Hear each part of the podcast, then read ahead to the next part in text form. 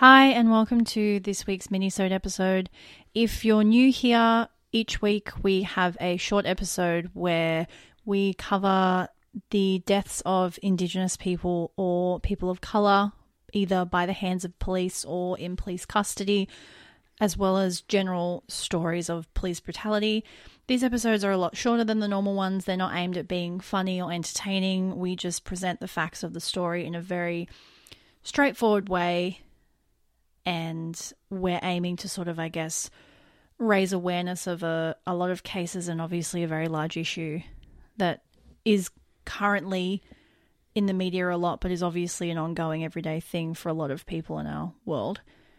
Um, so this week, I'm going to be talking about a story that has been covered a lot in the news um, recently, but I find a lot of people don't actually know the facts of the story. Um, so I'm going to be talking about Breonna Taylor. So Breonna Taylor was a twenty-six-year-old African-American emergency medical technician who on March thirteenth, twenty twenty was shot by Louisville Metro, Metro Police in her home. On March twelfth, Detective Joshua Janes files a request for a no-knock warrant search for Breonna's house after investigating the activities of Jamarcus Glover, who was a known drug trafficker and Taylor's ex-boyfriend. He was allegedly using her address to mail drugs through the post office. The warrant is requested on the grounds of, and this is a direct quote, "Due to the nature of how these drug traffickers operate, these drug traffickers have a history of attempting to destroy evidence, have cameras on the location that compromise detectives once an approach to the dwelling is made, and have a history of fleeing from law enforcement." Minutes after midnight, when Breonna and her boyfriend Kenneth Walker are asleep inside their apartment on Springfield Drive, there are knocks on the front door. Plainclothes officers Miles Cosgrove, Brett Hankinson and Sergeant Jonathan Mattingly use a battering ram to force open the door, at which point police claim that they are met with a gunshot that strikes Mattingly in the thigh.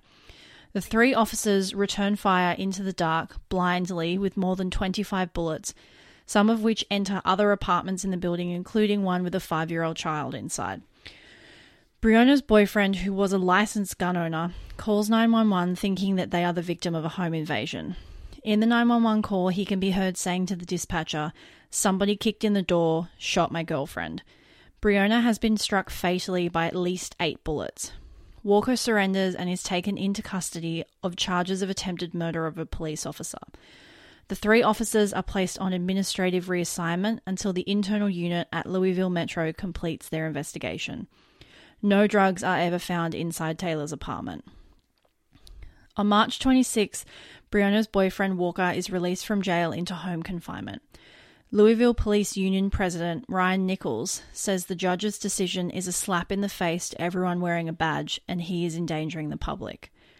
May twenty-second, Attorney Tom Wine announces charges against Walker have been dismissed by the F B I. On June eleventh, Louisville, Kentucky Metro Council unanimously passes Breonna's Law, which outlaws no-knock warrants and requires body cameras to be turned on after every search. As of June nineteenth, none of the officers involved have been charged or experienced any penalty or punishment. Louisville Mayor has announced that Officer Brett Hankinson is expected to be fired, but as of today, this hasn't been actioned. So I'll be talking about um, David Dungay Junior, who um, was a twenty-six-year-old Dungati man who died on the twenty, uh, twenty-ninth of December in two thousand fifteen in Sydney's Long Bay Prison Hospital. Um, and this is um, inf- this information comes directly from justice action dot org dot a u, so um, please have feel free to access the website to read more into it. So David calls out twelve times uh, during an alter- uh, this the now very well known and notorious video of several officers forcibly holding him down.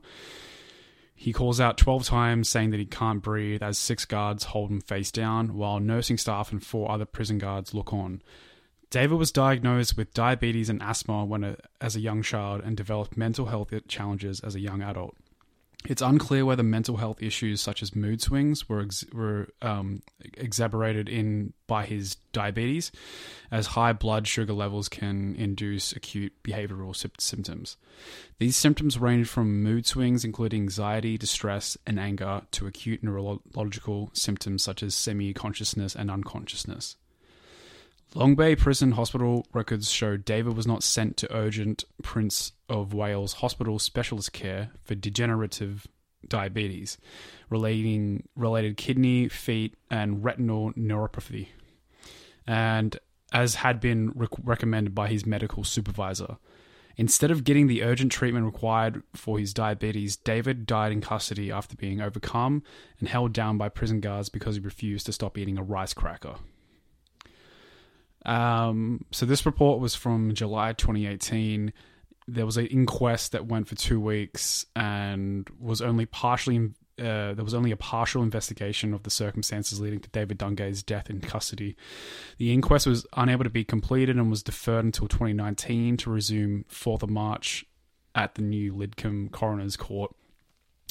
And as of two thousand nineteen, the coroner's report labelled David's manner of death as dying whilst being restrained in the prone position by Corrective Services New South Wales officers. David's long-standing poorly controlled type one diabetes, hypoglycemia, prescription of antipsychotic medication with a pros- uh, propensity to prolong the Q T interval, elevated body mass index, likely hyper- hyperxemia caused by prone restraint, um... and extreme stress and agitation as a result of the use of force and restraint were all contri- uh, contributory factors to David's death. Um, so in the C C T V footage taken and used as evidence in David's case, um, at the in part of the evidence at the inquest showed that that staff were aware that David was spitting blood as he was dragged, transferred to the second cell while handcuffed, and while the sedative midazolam was injected into his buttock. It is not clear what caused the blood to come out of David's mouth, but his mother, Latona Dungay, noted that when viewing his body after death, David's face was caved in and covered with bruises. Latona said that as well, his nose was broken, there was blood coming from his eyes, and the skin on his nose had a split across it. The C C T V footage captured Dungay being moved to cell seventy-seven and restrained for seven and a half minutes face down in the prone position, including the period when he was injected with the quick-acting sedative. The nurse who administered the injection failed to check for critical life-threatening symptoms before and after this, and despite David's cries. Later, staff forgot to remove the cap from a resuscitation equipment, which can be seen on the C C T V footage coming out of David's mouth. Officers positioned themselves on top of him, pulling down on his green uh, prison uniform pants and calling for the nurse, who injected ten milligrams of the sedative into his buttocks. Then they retreated to the doorway. Moments later, Dungay stops breathing. Staff from the mental health unit and paramedics tried to resuscitate Dungay for almost an hour, but his death was declared at three forty-two p.m. An expert medical witness said that David Dungay Junior had little chance of survival once his heart had arrested, but whatever, quote, whatever chance he had was lost by the inept attempts at resuscitation. The prone restraint technique is known to be risky, however, was employed by guards, at least six holding him down, and for a duration that exceeded the time for medication delivery. These actions by guards were considered by... These actions by guards were considered by an emergency medical expert witness to have contributed to his death. David told the guards twelve times that he couldn't breathe before eventually losing conscious, consciousness and dying.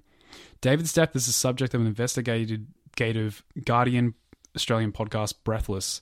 Damning footage shows what actually happened before, during, and after David Dungay died in December fifteenth. Yeah, so as Thomas said, um, there is a podcast that we actually shared uh, the week prior to this episode coming out. Um, it's done by The Guardian Australia. It goes into a lot more detail about what happened. Obviously, these episodes are only very short, so there's a lot more to each case. And in each of these episodes, we encourage you afterwards to do your own research. We are simply looking to present sort of the bare-bone facts about these cases to just basically raise awareness, because we find, maybe not so much in Breonna's case because it is very widely covered in the news, but a lot of time people have never even heard of these cases. Mm. Um, so that's the episode. As we said, they're short and sweet. Yep. As usual, there will be links in the show notes for um, some charities that they're mainly Australian-based charities, because we are obviously an Australian podcast, so they help Indigenous people. Um, a few of the ones we share are specifically aimed at helping Indigenous Australians with their um, legal fees for these sorts of cases where the family obviously wants to seek justice against yeah. the people that um, committed these crimes. And uh, we implore you to, if you would like to read more into um, what we talked about in these episodes or um, anything surrounding them, we have, like Laura said, we, we are showing or showing showcasing other podcasts and other shows, and we have the sources that we research to actually find out the details about these stories that we implore you to read for yourself. And um, I think that's it. Yeah, thank you for tuning in, and I hope you all have a good rest of your week. Goodbye. Bye.